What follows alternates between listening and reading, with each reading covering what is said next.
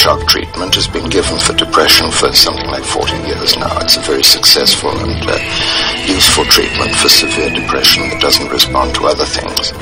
But depatterning is a use of electroshock treatment in a totally different way, in which instead of giving the shocks, say, two or three times a week, uh, they're given two or three times a day for three or four weeks, reducing the patient to a sort of animal, vegetable state, from which it's hoped that they would recover in a, a, a more healthy state of mind. All right, folks, welcome back to another episode of Shock Treatment with Mel and Maddie.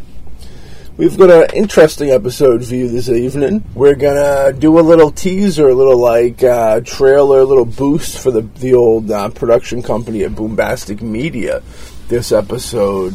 Um, we got a couple more episodes of The Treatment coming to you uh, a little later uh, this month. We got two new big guest episodes ready to drop here and on uh, Shock Treatment T V on the Boombastic Media YouTube page. But uh, we thought this would be a kind of a cool time, an in-between time to, you know, drop out some shows out there for folks that might enjoy these shows that the way that they would have enjoyed a Shock Treatment with Mel and Maddie show, you know, to hold you off until we return with season three of Shock Treatment with Mel and Maddie. So uh, first up on the docket for y'all is we have our newest endeavor. This is another horror show, so we think you might like this. Kick it right off the bat. You know what I mean? This show is uh, it's called The Dead Kids of Derry. Ain't that horrifying? Very scary stuff. Now, this show is a, a supercast, if you will, like a supergroup. Uh, it's made up of folks from Shock Treatment with Mel and Maddie, uh, Culture Shock, and Anthony T's Horror Wrestling Show. You know, all f- big friends of uh, the show. They've been on the show numerous times. And uh, we're going to be sitting down with those gentlemen, and we're going to be doing our own little brand of humor and fun facts, uh, commentary tracks over the films of Stephen King. You know, we're New England people, and uh, that's the world uh, of, of Stephen King is in the New England area. We're all in his universe, you know what I mean? So we're better folks to tap in, do a little lampooning, and throwing some facts around, you know what I mean? Now, you can either watch uh, with a movie at home, like a commentary track, or you could listen in just as for podcast pleasure, you know what I mean? But uh, hopefully you enjoy, and here they are, those pesky Dead Kids of Derry. I always found that that was really an interesting, like, this scene too in particular, like, Nancy Allen gets pissed at Carrie for getting in trouble for torturing Carrie. Mm-hmm. Like, that's like the most narcissistic shit you could possibly ever have in yep. your entire life. Yep. It's a very mean girl.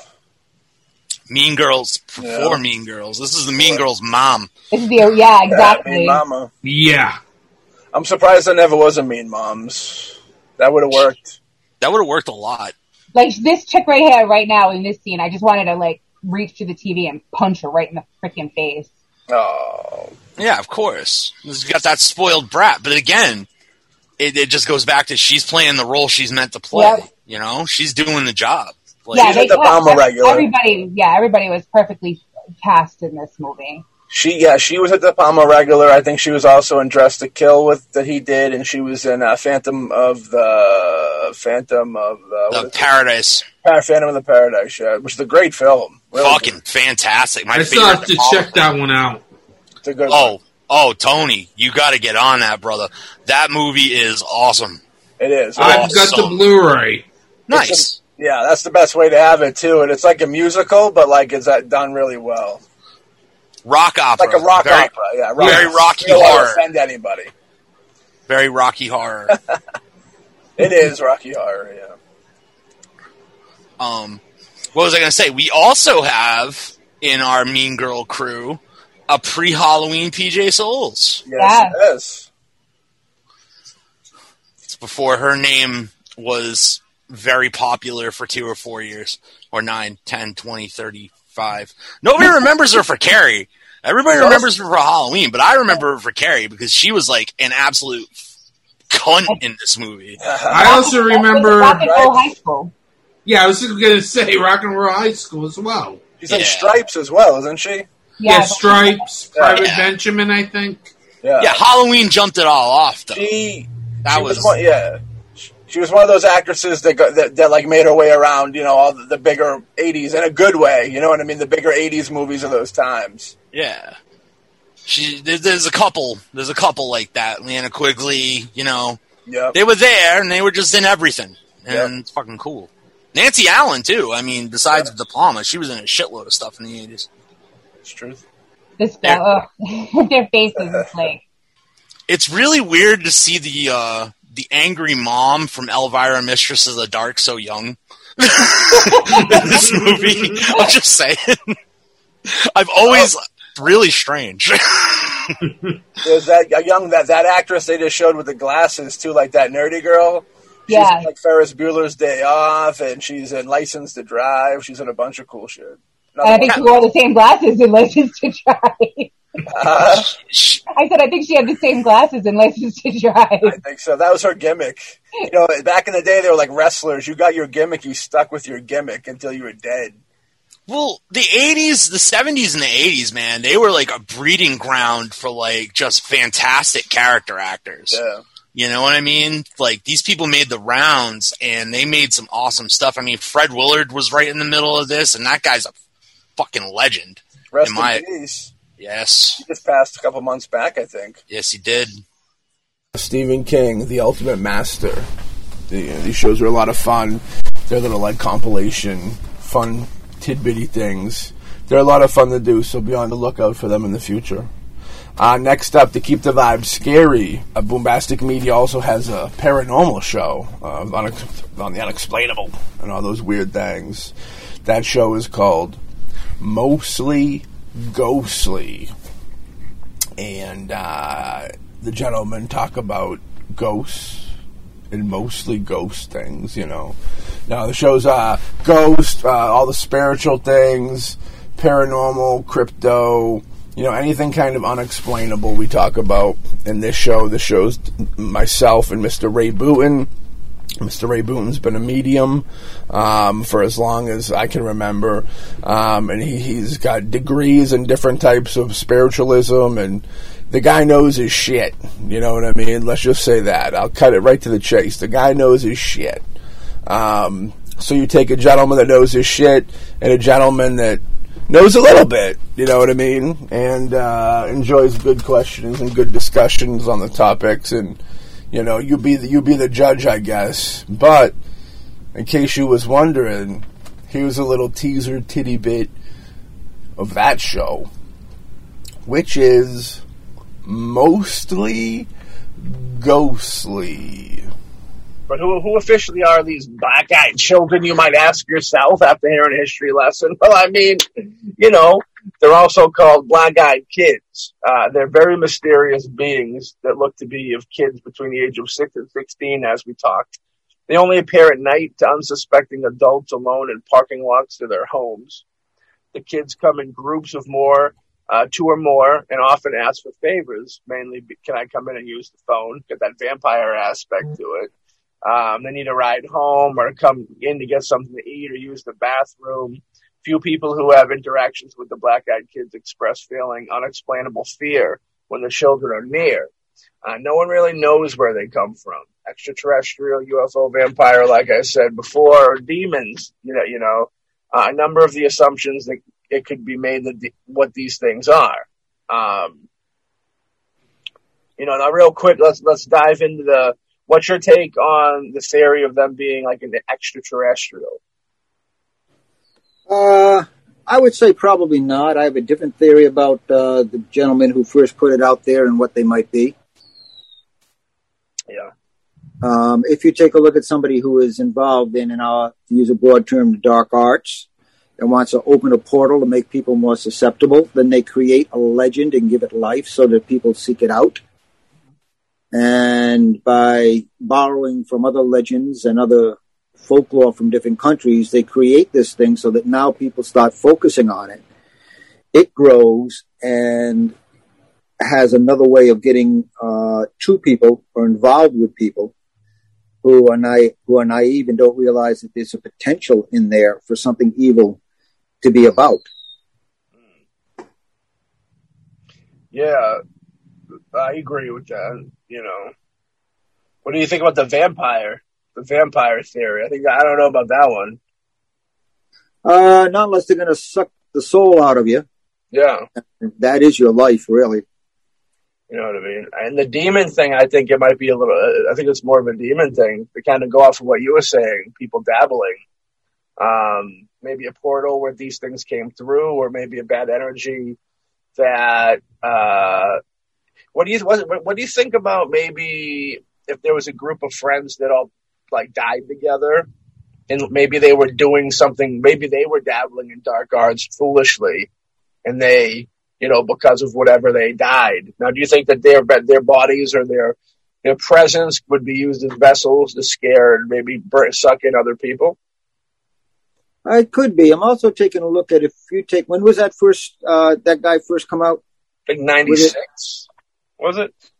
Yeah. So if you if you're talking about in the nineties and you're talking the birth of the internet and you're also talking about evil entities, then here is another vehicle. Uh, they have to gain power in the spread. So it's not surprise that, uh, not a surprise to me that suddenly, um, they would show up in one form on the internet. Yeah. Uh, using children and using this, uh, convenient story to get people interested. Mm-hmm. Um, even if the person being interested, uh, who has the interest is not interested in evil, at least they're making connection and spreading the story, spreading their ability to connect with people and their power. True. So there could, there could be some type of psychic vampire type situation going down, maybe. Uh, psychic vampire, or I really think that uh, we've we've said it before that evil, uh, particularly demonic, will often take the form of children. So creating a legend about black-eyed children kind of keeps that interest there and uh, keeps people susceptible. True. Yeah. I got uh, some of that Brian Bethel's encounters. I got some info on that. So that's, we'll, we'll roll through that. His accounts, which is pretty interesting. You know, him being one of the first people to ever, uh, you know, document something like that, published back in nineteen ninety-eight in his blog. Uh, and the way it goes down is a little bit something like this. It was around nine thirty p.m. on January sixteenth, nineteen ninety-eight. Brian left his apartment in Albion, Texas, for the Dropbox to pay his internet bill. On the way, he stopped at the, do- the Dollar Movie Theater next to his service provider's building to use the glow of the marquee as a light to make out his check. Dollar Movie Theaters, Ray. Remember those days? Oh, yeah. Uh, as he did this, there was a knock on the window, and he saw two young boys. Uh, he placed them between ten and fourteen years old. He described the boys as, boy number one was slightly taller than his companion, wearing pullover uh, with a hooded sweatshirt and a sort of gray checkered pattern and jeans. He couldn't see his shoes. His skin was olive-colored and had curly, medium-length brown hair. He exuded an air of a quiet confidence. Boy number two had pale skin with a trace of freckles. His primary characteristic seemed to be looking around nervously. He was dressed in a similar manner to his companion, but his pullover was light green color. His hair was short, uh, was sort of pale orange. They didn't appear to be related, at least directly. So that's kind of like an interesting. When when when I when I originally think of like uh, black-eyed kids, what I assume when you're approached by them is that they would both, if there was to be one that you would assume to be the leader of the pack, it would be, it'd be uh, very, it'd be very like it'd be a little only a slight difference between them. You know, when when it says how one of them looked nervous, like it was looking around. You know what I mean? I would not, I, I wouldn't be. I wouldn't be expecting one of them to look nervous if they were if they were there for a reason. Um, you know what I mean? What does that tell you? The nervous, that one acting nervous. It's weird. It's it's too human like. You know what I mean? What do you think? Ooh, that was really scary stuff. I don't know if I could take any more scary stuff. Let's let's let's lighten up the mood a little bit, shall we? Let's journey into a more more fluffier territory. Did you say you like pop culture-y things? You like films, you like television, stand-up comedians, um, all types of cool, cool different artistic avenues and uh, entertainment throughout. Then we have a show for you. This show is the Boombastic Cast. That's right, folks. I think you might have heard of the Boombastic Cast in your in your travels. Uh, the Boombastic Cast is myself and my brother from Boombastic Films, Alexander the Hawk, uh, where we gather on this show to have fun, of course, and play some fun and games and jokes and all that good stuff. And uh, we like to talk about, you know, films from, from the fifty cent mark all the way to five hundred million, a little inside baseball talk with films. Um, and all that good stuff, and T V shows that we all grew up on and loved, and just all those things. If you grew up in like the eighties and lived through the nineties, I think you'd get a kick out of that show. You know what I mean? And we interview-wise, we mix it up with two different types of celebrities. One, the celebrities that I guess everybody would know, so to speak. You know what I mean? Uh, bring on some cool people, talk to them about their come-ups and all that. And then there are the celebrities who we like to really showcase our boombastic people. So you'll go on there and you might talk to somebody that's been moving and grooving with the boom for fifteen years or whatever. And uh, we'll interview that gentleman or gentlewoman, give them the proper respect they done deserve, put some respect on their name, and uh, take that journey with them. And uh, those are just as interesting and fun as the bigger celebrity guests, I feel. But uh, you be the judge. And here's a little clip it. But because we know how y'all folks is, we picked one of our more known, I guess, celebrity guests for, for the for the teaser, for the big teaser trial sampler edition type deal. Um, there you have it. Enjoy. Uh, any good stories from the set or working with the, Mister Tarantino? Okay, Tarantino is... Another, I think he's an alien. Yes. I really do. It was really interesting to see him and Bruce Dern try to stump each other with different trivia.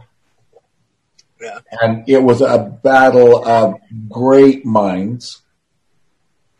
And uh, I, when I got on that, uh, I was in California, and uh, a stunt buddy of mine called me and says, "Tom, take a selfie right now and send it to me, right this minute."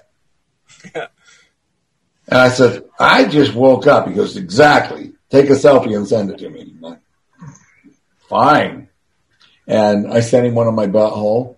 And, uh, and he goes, "No, I'm serious. Send me a selfie." Oh, okay. And I uh, uh, sent him one, and he goes, "Can you be in New Orleans tomorrow?" And I said, "Sure, why?" He goes, "I'm going to be on a Tarantino film." I said, "Great." And uh, I found out that what was happening was they were hiring cowboys to do the the the uh, Ku Klux Klan and yep. horsemen, and they wanted guys on horseback. And Tarantino says, "Don't we have any ugly cowboys? We need. I mean, these got to be ugly men." And Tarant- and and my friend says, "I know where we can get you an ugly one."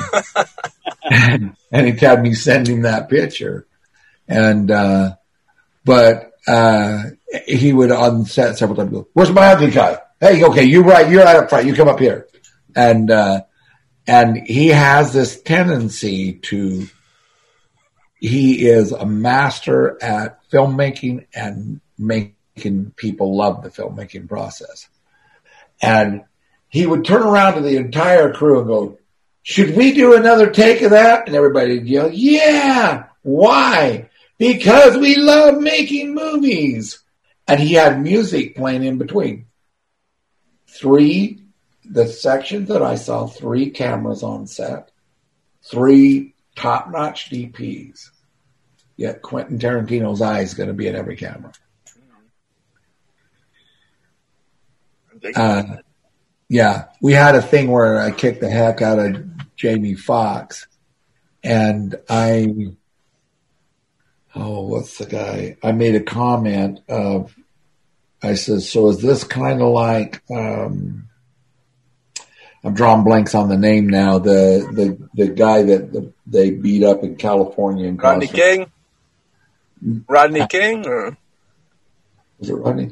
Oh, no, newer? No. Well, this would have been before would yeah, have been George King. Floyd. Yeah, Rodney King. Cl- Rodney Cl- King, yeah. Yeah.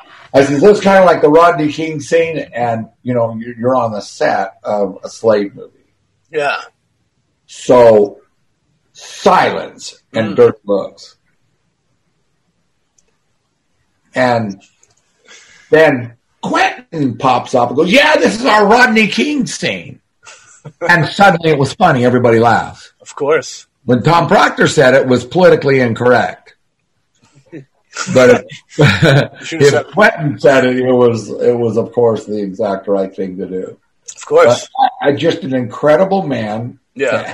Had, uh, an absolute love of making a movie and keeping, likes people happy and well taken care of while he does it.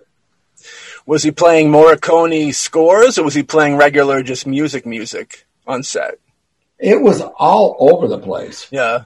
It was whatever, I don't know, it was, you know. Like b- band stuff or just like, you know, scores? Every, was, or everything? No, like uh, top forty hits, yeah. one things, and one, some was uh, pop culture, and then there was some alternative, and, you know, he had a D J on set. Oh, yeah, D J Stan the Man. That would have been cool. Um, yeah. Uh, Django was good times. I, I, you know, I'm a big fan of Tarantino, and I tell Alex this all the time. You know, like I always feel like the Django was a resurfacing in a way for Q T because, you know, Death Proof came out, and it's I, you, I rewatched it later, and I, I liked I liked it at the time, but it was like it fell a little short of a typical Tarantino movie.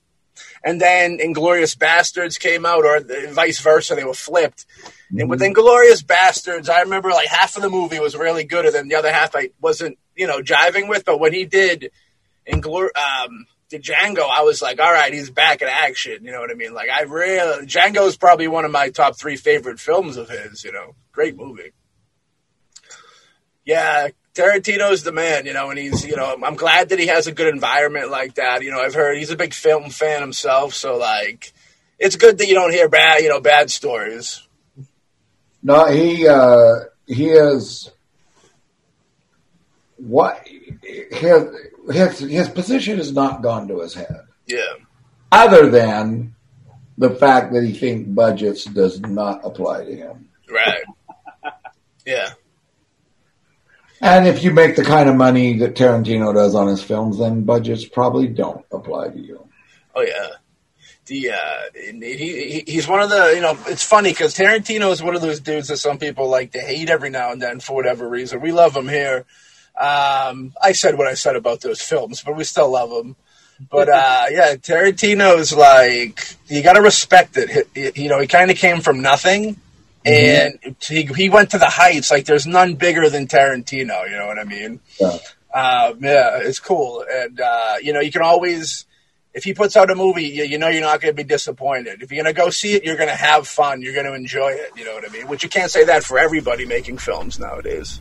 That was really fun. That was really fun and really knowledgeable too. I gotta say, I felt I feel like I'm a hell of a lot smarter now that I've uh, you know now that I've dove in and really gotten the gotten the vibe for the Boombastic cast. Those guys over there, man, I'd like to meet those guys one of these days. They're good guys. They seem like great guys. You know what I mean? Real passionate about what they do. I'm gonna give them all my money. You should too. Let them make more movies. What a world. Next up, we got a show in the deepest, darkest bowels of Boombastic Media, uh, where others are afraid to go, like a dark web situation. And uh, this show is the Behold, Behold, Behold a Pale Podcast. Now, that's one Behold if you're going to look for that on Spotify. Then that's the straight Behold a Pale Podcast.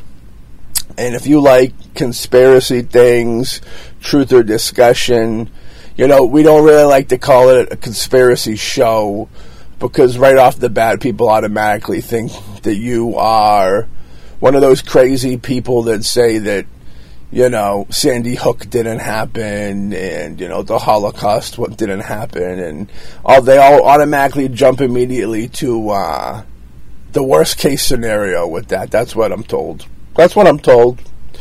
But uh, this show, I know, is more of a devil's advocate type play. They like to take these, these theories, and they really like to dive in and devil's advocate it and play both sides of the field a little bit on it and kind of see why the other person would think that and why the other side would think this and what we kind of think our opinion is. You know, and if you like that type of stuff, you'd probably get down with Behold a Pale Podcast. And if you want to know for shizzle for sure, well, guess what? We got a little taste. We got a little taste for you. So with that being said, enjoy a little taste of Behold a Pale Podcast. Um, the first time that I heard anything uh, remotely uh, along these lines was the movie uh, Conspiracy Theory with Mel Gibson and Julia Roberts. Yeah.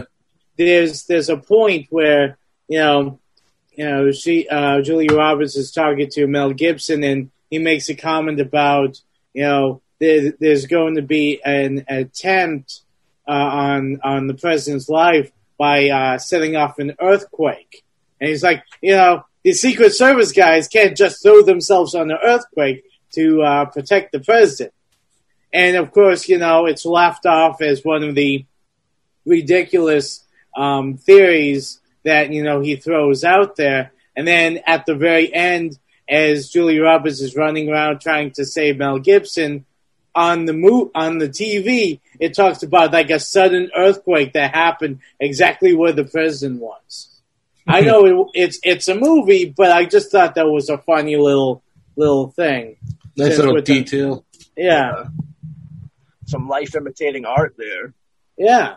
So, I mean, the thing is, uh, I would not be surprised uh, that, you know, it's definitely one of those possibilities out there. Is that why and, they de- Is that why they destroyed Mel Gibson's career? Because he made yes. conspiracy theories? Oh. Yes. Oh, he did yes. that himself. He pulled out that big Braveheart sword and took a swipe himself in his career. You can't blame nobody else but himself. He had the passion of the Christ to destroy his career, and by God, he did it. You know what I mean? Yeah, yeah, passion. Passion. Passion. Yeah. Passion, passion. Moves, moves fucking mountains. You know what I mean? Um, we t- often talk on this show with, you know, weather manipulation, how it's quite possible that the future of, like you were saying, you know, we got wars, the future of maybe an assassination or something uh, can be done via manipulating the weather. You know, if you you were able to create, you know, a tsunami, uh, it's really just a little earthquake under the water if you're able to implant uh, some type of explosive low enough or, you know, change the change the, the temperatures of the tides and such can mess with it as well. Um, and you were able to create a tsunami that would wipe out an East Coast that held somebody important you wanted dead, or you just w- wanted to make a point. You know, I, I think that the future is stuff like that where you can't exactly point a finger and blame a person or a country for that damage. You have to say, hey, it was a natural disaster. It was an act of God. Which brings all new meaning to natural disasters of the W W F days. You know what I mean? But, I mean, this is one of those weird ones. That, you know, it sounds very weird, but as you dive deeper into the science of this, it's like, well, because you go, you think, well, how are you going to just you know, catch wind and figure out a way to, you know, throw it in a different direction, which that's part of it. But you also have the things of, you know, putting, you know, putting heat in a place that shouldn't be, which would cause temperatures to change and such like that. You know what I mean? It's a lot of weird, weird stuff. So, uh, without any further ado, I'll pop up into uh, HARP and uh, little things behind HARP. Now, HARP, which uh, stands for High Frequency Active uh, or uh, Aerial Re- Research Program. Pretty sure that's how it's done. Uh, you know, it's it was initiated as an Ion- Ionosphere Research Program, jointly funded by the U S Air Force and the U S Navy, the University of Alaska Fairbanks, and the Defense Advanced Research Projects Agency, DARPA. Um, it was designed and built by B A E Advanced Technologies. Its original purpose was to analyze the, on- the ionosphere and investigate the potential Uh, for developing ionospheric enhancement technology for radio communications and surveillance. As a university-owned facility, HAARP is a high-power, high-frequency transmitter used for the study of the ionosphere. Um, B A E Systems, British uh, multinational arms, security and aerospace company. Its headquarters are in London, Farnborough, in the United Kingdom, with operations worldwide. Um, the most prominent instrument at HAARP is the Ionosphere Research Instrument, the I R A, a high-power radio frequency transmitter, um, which, you know, the, that is an electronic device which produces radio waves with an antenna. The transmitter itself generates a radio frequency alternating uh, current, which is applied to the antenna. Um, You know, faci- faci- the facility, this trans, this um, this I R A facility operating in the high frequency band. The I R A is used to temporarily excite a limited area of the ionosphere. Other instruments such as V H F and U H F radar, uh, which is, you know, U H F is uh, oh, like frequencies, right? Yeah, yeah, yeah. You got that right. Uh, a flux kit magnetometer uh, is a disaugmented and ionospheric sounding device, and an induction magnetometer are used to study the physical process that occur in the excited region. So uh, the, the excited, ex- exciting it isn't like the excited you're thinking of, Alex. It's like it's the, this, the the mixing of the, the temperatures and such, I feel. I don't know. I mean, uh, I think we're talking about the same thing here because, you know, when the Earth moves, I get excited, if you know what I mean. You were excited by everything then. I wish oh, I could be yeah. as excited. There's a song about that. I wish I could be as excited as you. Um, work, work on the HAARP facility began in nineteen ninety-three. That was a good year. The current working I R A was completed in two thousand seven. Its prime contractor was the B A E Systems Advanced Technologies. As of two thousand eight, HAARP has incurred around two hundred fifty million dollars in tax-funded construction and operating costs. In May two thousand fourteen, it was announced that HAARP program would be uh, permanently shut down in the later year. After discussion between the parties, ownership of the facility and its equipment was transferred to the University of Alaska Fairbanks in August of two thousand fifteen. HAARP is the target of conspiracy theorists who claim that it is capable of weaponizing weather. Commentators and scientists say that the it, that advocates of this theory are uninformed. That's us, gentlemen. As claims made uh, made fall well outside the ability of the facility, uh, if not the scope of natural science. Yeah, I don't know. I think they're just trying to blur it up there. They're uh, them calling them using those those terrible words. I, I won't hold it against them. Um, they're just trying to protect themselves. It's a weird thing, you know what I mean? I think this could be one of the most, you know, one of those the most. Uh, possibly. When I think of this, I think of the fucking ghost containment unit in Ghostbusters. Nice. You know what I mean? Yeah. Where like they, they dabble with it, and one day it's just leak out all this bad stuff that we don't want to deal with. It's it's emitting the sound that keeps the thing in like hibernation. Oh my, that was scary. I got to change the locks on my doors, get all the V P N numbers switched up on my fucking computers, take the chips out of my cell phones. I got to wear tinfoil hats. Now I'm very scared. I'm very scared of the world that we live in now. It's a horrifying place. The boys at Behold ah, told me ah, bad things are around us at all times. We don't even know it. I gotta listen to find out more bad things that are around at me at, at all times to stay away from these bad things. Well, if you followed us all the way on this journey through Boombastic Media's current show status. I applaud you. Absolutely. Pat you on your back. Shake your hand. You know, give you a nice, warm, home-cooked meal if need be. You know what I mean? You done good. You showed up today. You put your boots on. All right? You did what not not everybody can say they did. They lasted this entire teaser episode. And I thank you for that. We appreciate the support. For all y'all people out there upset about uh, Shock Treatment with Mel and Maddie closing out season two, don't fret, because uh, I heard from a little birdie there might be some more shit coming out at your ass, uh, Shock Treatment style. You know what I mean?